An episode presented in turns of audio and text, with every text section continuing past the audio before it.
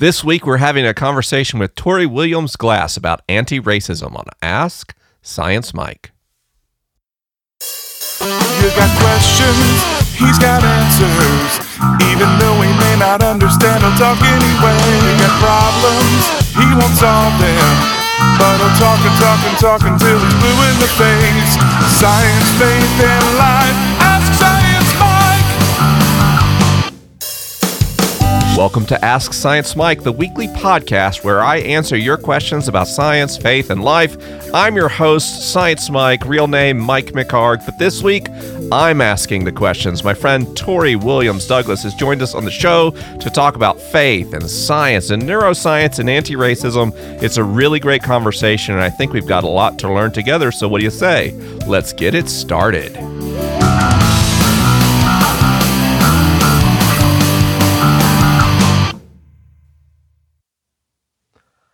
Well, I am so excited this week. I think this is my first ever Twitter fave Ask Science Mike episode. And I am absolutely giddy to be talking with Tori Williams Douglass this week. Tori is a single mom, a student, a writer, an anti-racism educator. We'll talk about that a lot on this episode. And probably my favorite part of her bio is also not your black friend. Tori, welcome to Ask Science Mike. Hi, Science Mike. I'm so excited to talk to you today. Tell me about this. Right in your bio, you had to add that not your black friend. What's that about? I think that so many, first of all, I grew up in Portland, Oregon. I still live here. And yeah, having like a black friend is kind of like people's, you can't talk to me about racism card that they like to play. It's like I associate with someone who's black, and I always want to be like, yo, Thomas Jefferson also associated with black people. That doesn't mean you're not a racist. So being in proximity, I'm trying to remember who said this. I feel like it might have been Clint Smith on Twitter, but being in proximity to black people does not make you not racist. So I try to like encourage people to go out and find other people to be friends with, other people of color, because having just one black friend is not, that's not good enough. Sorry. Twitter counts though. Twitter friends count. So what's interesting is depending on what research you're looking at, somewhere between 40% and 75% of white people don't have literally any black friends. And so I think what's funny to me is how for white people, they can feel this sense of exoneration from matters of race because literally having one or two black friends puts you in a very small minority of white people. And maybe compared to other white people, almost an expert on matters of race, which is not my way of validating the people with one or two black friends, but just like illustrating how insular and how frankly ignorant white culture is about what society is like for everyone else. And it's a fascinating dynamic to me that, you know, I could imagine there are literally thousands of people who follow you on Twitter who you are the most significant personal representation of black culture and black identity in their lives, which makes me like really excited that you take on advocacy the way that you do, despite the personal cost that would have, the emotional labor involved. But it also makes me really sad that our country has unfolded the way that it has, that white culture has been so carefully and meticulously engineered to keep white people kind of among themselves and separated from the consequences of their lifestyles and the economic systems that empower those lifestyles. Yeah, absolutely. I think that self-segregation is kind of the results of like white flight, and after the civil rights movement, and there were a lot fewer restrictions. I mean, the restrictions still kind of existed. They just were underground as opposed to being blatant, in terms of where Black people could live and work. And so after legal segregation ended, there was kind of like this rush to like self-segregate. And yeah, that has consequences. And it, like you said, it means most white people don't have a Black friend, or, you know, they have like somebody, a colleague, like someone on their team at work or something like that. But not someone who's ever invited them over for dinner. Which is kind of, that's kind of the metric that I use. I can't even remember who told me that originally, but it's like, if a Black person hasn't invited you over to their house for dinner, they're not your friend. And, I think that's kind of true in a lot of ways, but then, you know, social media makes it so that there's not any excuse, regardless of where you live, to be surrounded by hearing only white voices. So, yeah.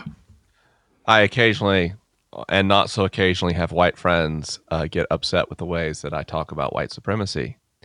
And this has not happened once. This has happened several times. A friend has come to me and said, well, I asked my Black friend at work, and he said what you're saying is too far. And I'll say, you asked your Black friend at work, have you ever seen this friend outside of a work context? Oh, no, I've never seen him outside of work. Okay. Does this person like report to you perhaps? Yes, this person reports to me. Like, so yikes. Like an unfiltered perspective from a person of color who works for you and you haven't seen outside of your office. Right. But that gets labeled as friend, right? Like they came to you and said, this is my friend, when actually it's like, this is my subordinate and they want to keep their job. Right. Right. Well, I mean, white culture is kind of imploding on itself right now anyway. I mean, white people have few friends in general, especially in a post-religious context. Mm-hmm. And it's like this expanding of the word friend to include acquaintance is almost this matter of like survival. I mean, you've got this super high suicide rate for boomer whites, a lot of which extends from just a basic sense of profound loneliness. And that's maybe we'll start there. You know, we've had this considerable exodus from the church over the last 25 years. It's really accelerated the last 10. And so there's a lot of people who listen to Ask Science Mike that have faith backgrounds, and not, you know, probably about half of the people that listen are still in some church context today or some faith tradition today. I wonder if you could tell us a little bit about your own history with faith and kind of the story of how you got to where you are now. Yeah, absolutely. I grew up in the Evangelical Church in Portland, Oregon. And, you know, the Evangelical Church is, as we know, overwhelmingly white in general, but in Portland, it's pretty much white. Portland is not a diverse city compared to other major cities in the U.S. So, I had that as kind of my cultural backdrop for what I experienced. And also, I was also homeschooled for religious reasons. And I can't, you know, we were in a homeschool group of, you know, probably 50 to 100 families, I would guess. And I can't think of any kids in that group at all who weren't white except for us. I mean, I was raised going to church regularly, you know, two, three times a week generally. And, I really thought that I would be in the church, probably in the Evangelical Church for my entire life. And then once I hit college, there was a lot of fear mongering kind of started in the evangelical community, in regards to, gay marriage being legalized. And so there was this major push in multiple states to, you know, rewrite state constitutions to define marriages between a man and a woman. Oregon had one of these,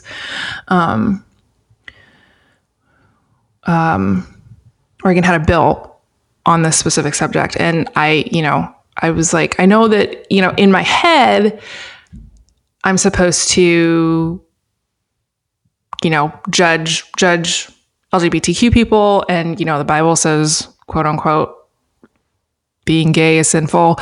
That was scare quotes, by the way. But then I'm like, I work downtown with all these amazing people who are queer, and I'm supposed to, I'm supposed to be like judging them, and they're frankly kinder, more generous people than any of the people I go to church with. Mm-hmm. And so I struggled with that for a very, very, very long time. Because I kept finding myself in these church contexts where I was like, well, I want to go to church. I want to go to a church that like takes the Bible seriously, which kind of means literally. And all of those churches are kind of, have these like anti-LGBTQ theological stances that they take. And, so I wrestled with this for a really long time. Just the kind of chasm between what I was being taught about, in church, and then my actual experiences with queer people. This was before, this is the same time, I guess, that I'm like realizing that I also am like probably queer, but I can't really act on that in any significant way because, that's not biblical, and saving yourself for marriage and all of this stuff. So, I really started to wrestle with this when I was in this crazy cult-like fundamentalist church run by Mark Driscoll that you might have heard of, called Mars Hill in Seattle. And I was like, how am I supposed to, like, in good faith, tell these people that I know, like, hey, God's drawn a line and you're out and I'm in. And I couldn't do it. And I finally realized if I was going to be judged for something, by God, I wanted it to be for being too inclusive as opposed to excluding people that God loved and cared for and, had saved. So I kind of came to that conclusion about the same time that... about the same time that we started seeing all of this documentation of police brutality and violence and murder. And that was kind of the straw that broke the camel's back for me, even though it wasn't, in the grand scheme of things, it was a very heavy piece, realizing that evangelical church, when it came down to it, if they had to choose between like me, like a member of their community, and a cop, they would choose the cop every time. And, it was realizing that like my life here on earth had no value to them whatsoever. And seeing like the evangelical response to the murder of Michael Brown was just...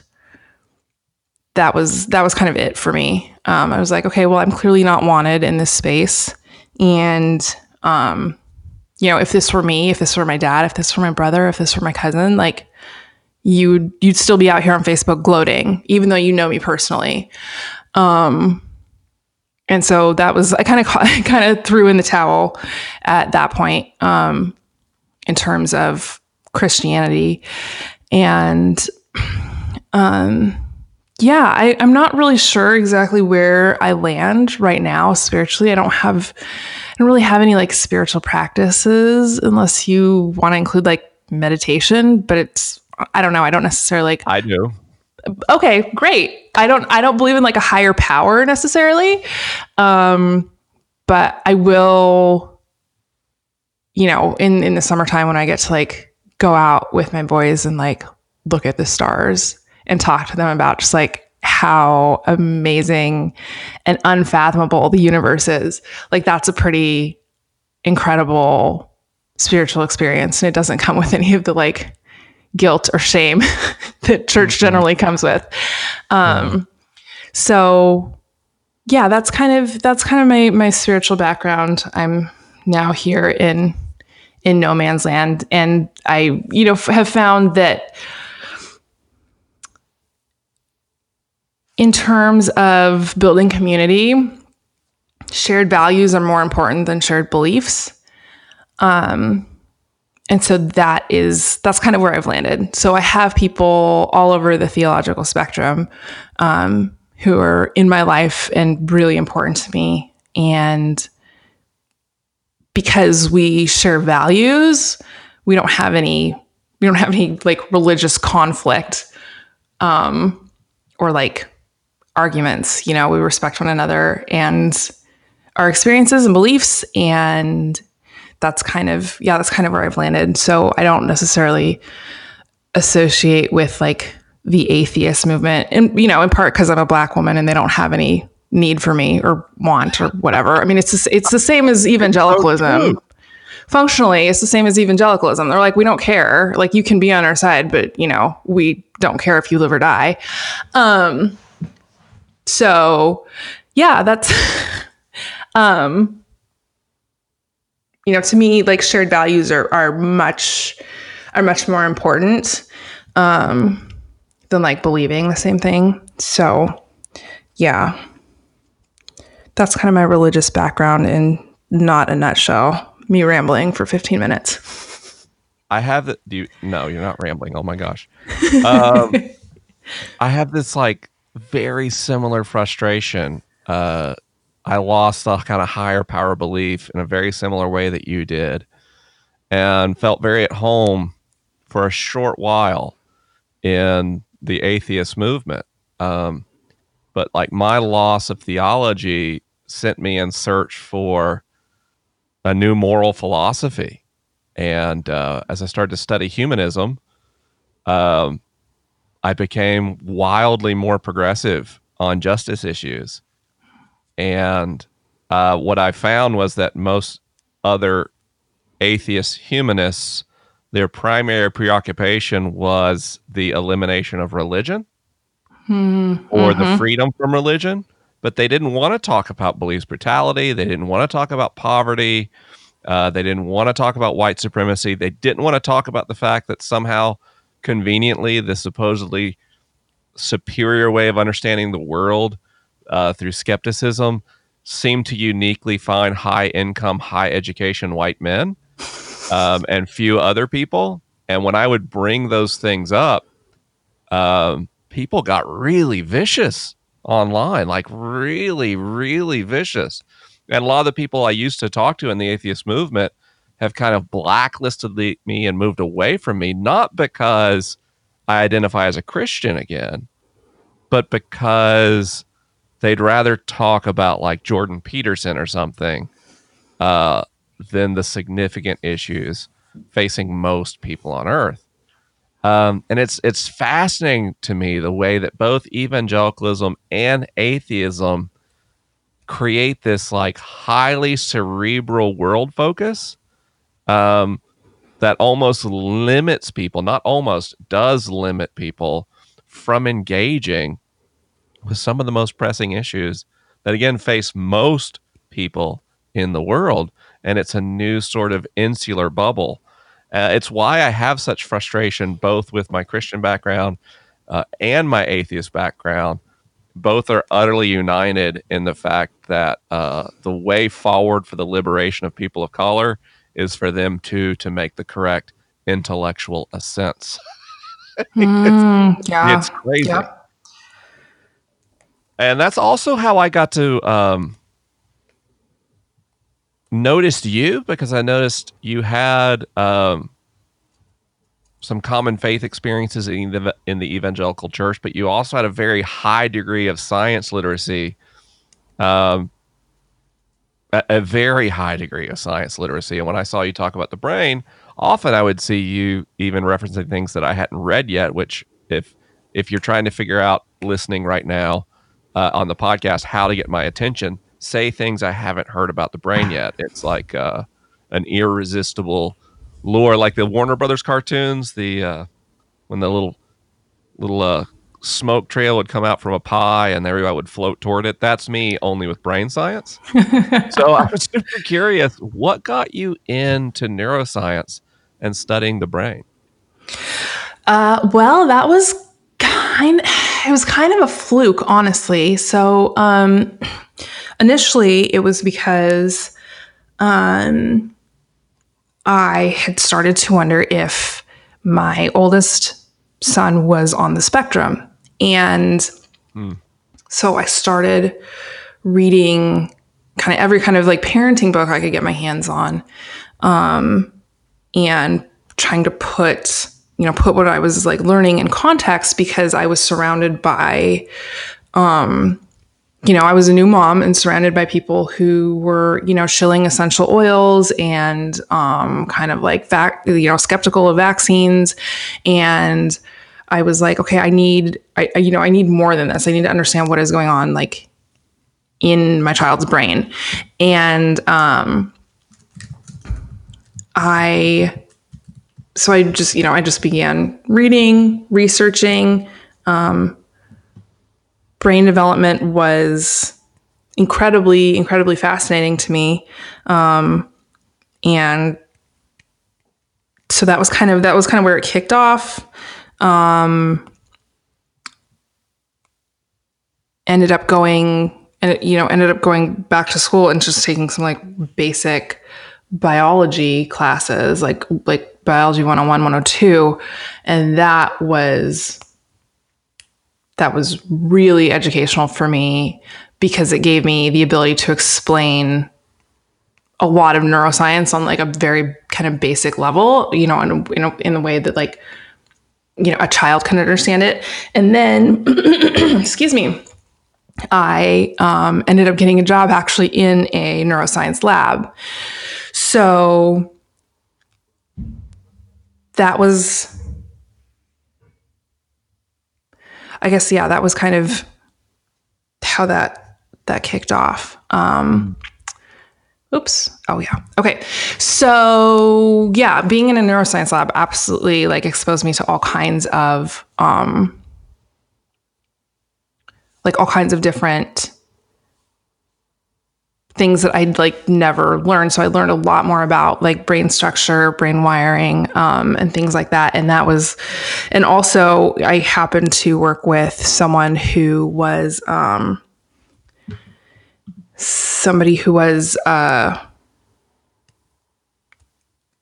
a MacArthur fellow, who got funding to study, police brutality. And, so having that there was like, just gave me the ability to learn and absorb so much being in that environment, every single day. And that was kind of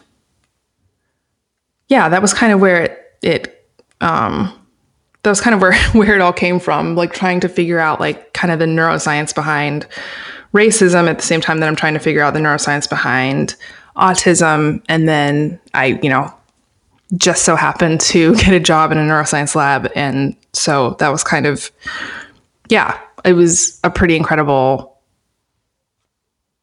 experience for me, and gave me a lot of education and tools and resources to be able to educate other people. So is that what, for anyone who's listening and doesn't like pay attention, there's a movement, a hashtag, I don't really know what you would call it, called Exvangelical on Twitter, of which many people who listen to Ask Science Mike and the Liturgist podcast participate in. And Tori is kind of a really well-known voice in that community, that overwhelmingly white community. How much of a role did your discussions of the neuroscience and racism play in what I've kind of noticed, which is a massive white person pile-on of you, like where people suddenly are like, oh, wow, white supremacy might be a thing. Clearly, Tori's best use of her time is to explain it to me and tell me what to do. Oh my goodness. Yes. Well, yeah. So Exvangelical, people, and even before Exvangelical, people who had just left the evangelical church, the evangelical church again is overwhelmingly white. And so because of that, the people who are leaving are overwhelmingly white. And I think that the kind of neuroscience and leaving, the neuroscience combined with leaving the church combined with, it wasn't even leaving the church initially, it was questioning the church, combined with, kind of the anti-racist education that I was putting out on Twitter ended up being, I'm trying to think here. I mean, it definitely got me a lot of attention. But I realized that there are a lot of people who really want resources, and it is, as you know, Mike, it is not a good use of my time to answer everybody and handhold on Twitter. And so I decided to start putting together some resources on my website, kind of creating and curating resources from other places, as well as, distilling what I'd read and making it, more accessible, because a lot of what I had access to was very academic, and, so making it accessible to folks who would, never actually sit down and read a research paper or know what to do with the information they found in one, became a pretty big priority for me in that space. Mm. And, like I said, it got me a lot of attention on Twitter. Some of it not good, but most of it's been incredibly, overwhelmingly positive. So that's great. Mm. And so that leads to this amazing new project, which you're calling White Homework. Tell us a little bit about that. Yeah. So what I originally had started thinking was, if I can put all of this information into one spot, that would make it,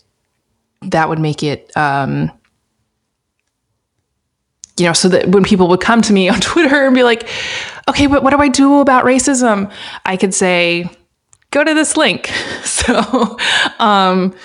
because it ended up sucking up so much of my time and my emotional energy. And then, sometimes, even as we know, Twitter can do, sending me into this kind of tailspin of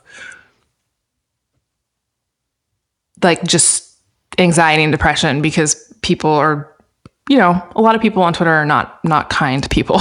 And so, when I would get pushback, I don't mind going and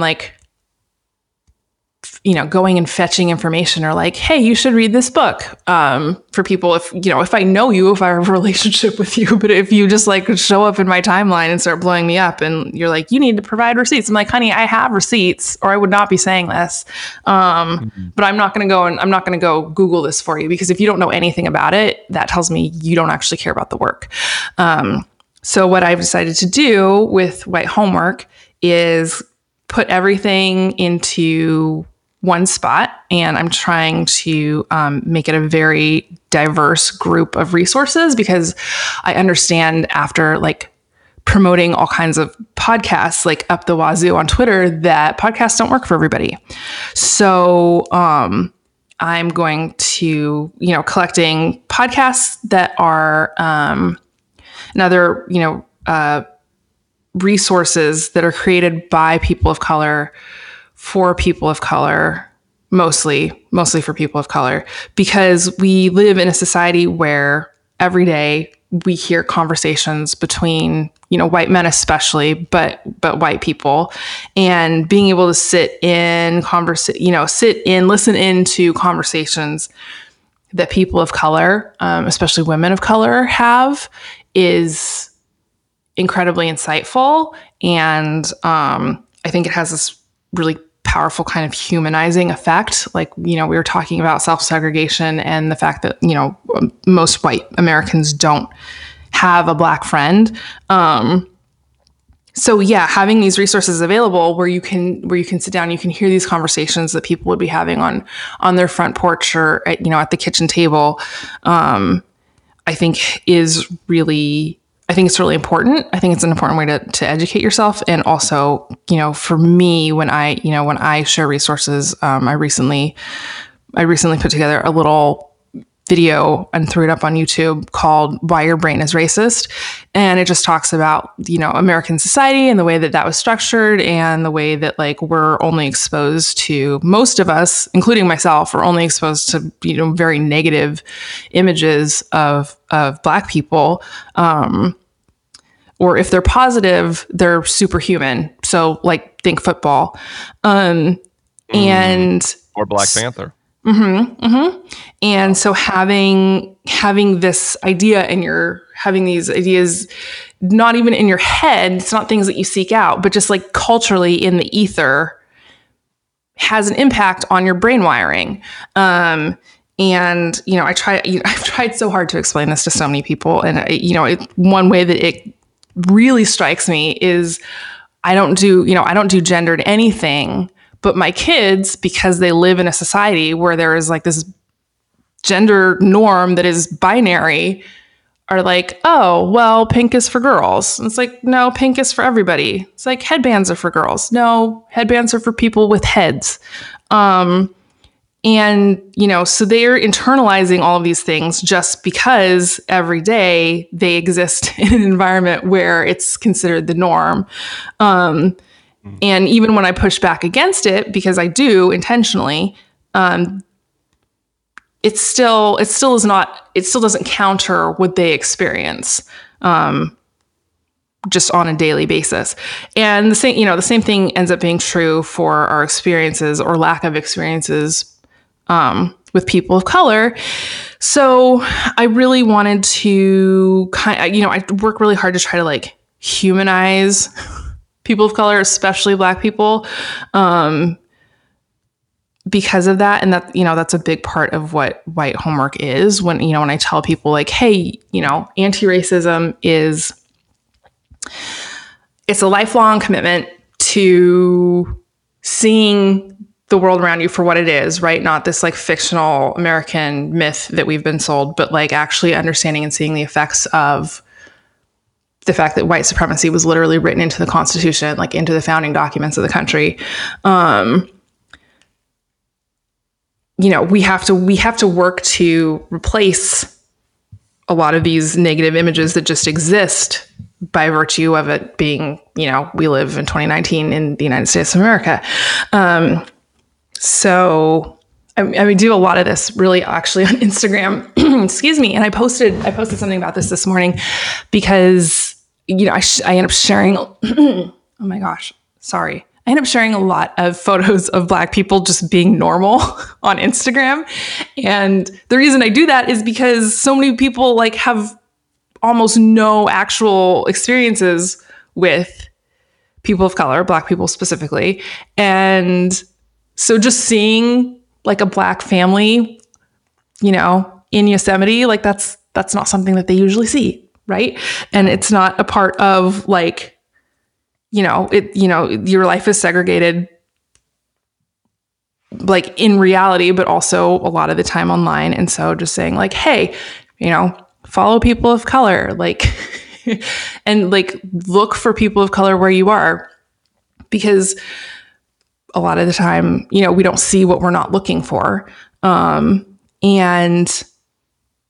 kind of sharing these very normalizing images, I think, is incredibly important in what I'm doing, just reinforcing the normalcy of Black people. Yeah. It's Us is fun and Get Out is fun and Black Panther is fun, but let's just be normal. Let us just be human. So that's kind of where White Homework stemmed from, was this idea of okay, you need to replace these negative images that are being, negative or superhuman images that are being put into your head with reality. And just intentionally seeking to humanize Black people is kind of like the root of what I'm doing in White Homework, because I think that that is a lot of the practice of anti-racism, is just finding the humanity in people of color in a society, in a culture where, we're just dehumanized by default. So, I think has been a lot of frustration in my audience, people who listen to me in whatever context, over how I relate to what I kind of internally label nice white people. And nice white people aren't white people that are hiding their segregationist or overtly white supremacist tendencies, right? Mm-hmm. Those are really awful white people. But nice white people are about my age or younger, and they grew up in a public education system where classes were racially and ethnically mixed. Mm-hmm. And the message from all their teachers was, we're all the same, and we're in America, and everybody has the same rights in America. And so these children grew up with this, post-racial, colorblind way of understanding race in America. And then the last few years have been really tough on them psychologically, as the realities of the fundamental injustice in our, quote, justice system, unquote, are revealed, the injustice in our economic systems, the injustice surrounding schooling and surrounding housing. Everywhere you look, every name that's a death that turns into a hashtag has slowly debased these folks, like me, of the notion that they grew up in a colorblind, post-racial America. But once they have that insight, if they're evangelical or post-evangelical, there's a very common pattern. Step one, oh my gosh, America is better for white people. And that's a really frightening and emotionally upsetting notion, which creates this profound sense of guilt if you're white. And so, being good evangelicals faced with a problem, the first question is, how do we save these people? Which leads them to come into a public space or talk to people they know barely at all and say, how can I help? How can we fix it? And why I reference frustration in my audience is they get frustrated that I get so frustrated with questions like, how do I help? How do we fix it? What am I supposed to do? What am I supposed to Google? White people don't know where to begin to talk about anti-racism. And I get frustrated because I'm so embarrassed, because that was me 3 years ago. It's not like I'm some super enlightened person on matters of race. I figured out we live in a white supremacist society literally 3 calendar years ago. And I've reflected a lot on this tendency for clueless and suddenly aware there's a problem white people kind of chasing people of color down the street saying, help me help you, tell me what I'm supposed to do. How does that happen? And I think I have some idea, at least how it happened for me. To be a good evangelical was not to do your own work, but to listen to your pastor and listen to your Sunday school teacher and do what they told you. And so you have all these white evangelicals, and they've lost their pastor and they've lost their Sunday school teacher, but they haven't learned how to learn for themselves. And so with a kind of, I think, a positive approach in their life, an acknowledgement of racism, they then place the nearest person of color in the role of their pastor or their Sunday school teacher and say, tell me what to do. And what excites me so much, Tori, about White Homework is you assembling a curriculum that lets people not only start to learn about anti-racism, but in the process of going through resources on their own, actually learn how to learn for themselves without having to lean into a central authority. And I think this is world-changing stuff. I think that the promise for things like White Homework is to not only help white people understand how to engage in anti-racist actions, but also to take accountability for their own understanding of the world that they didn't have previously. And that's why I'm so excited that we get to talk today and that everyone listening right now has the opportunity to do something really special, and that's help you launch this work.